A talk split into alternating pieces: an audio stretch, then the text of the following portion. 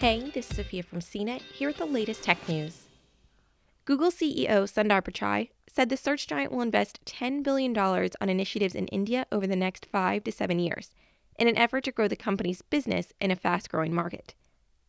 The project is called the Google for India Digitization Fund and commits the search giant to partnering with other companies in the country, as well as investing in its infrastructure, operations, ecosystem, and startup scene.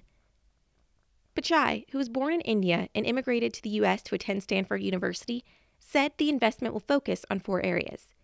The initiative will use Google's muscle in artificial intelligence to advance areas like health, education, and agriculture.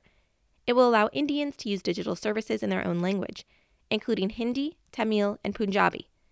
The investment will also aim to empower entrepreneurs to build new products for people's local needs, as well as helping existing businesses with digitization efforts.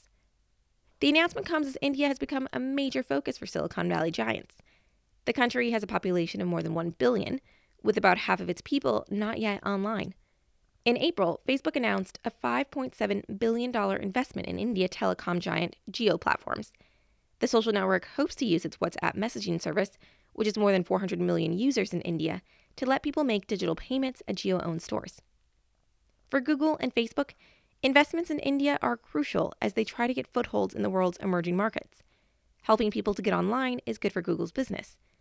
The more people that are connected to the internet, the more people Google can persuade to use its services like search, maps, and YouTube.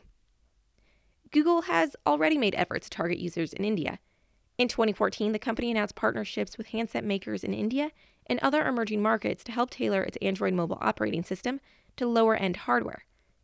Google, however, evolved the program three years later to focus on security updates and include mid and high end smartphones. The company has also created versions of apps, including YouTube and Google Maps, that use up less data for people with limited internet access. For more of the latest tech news, visit cnet.com.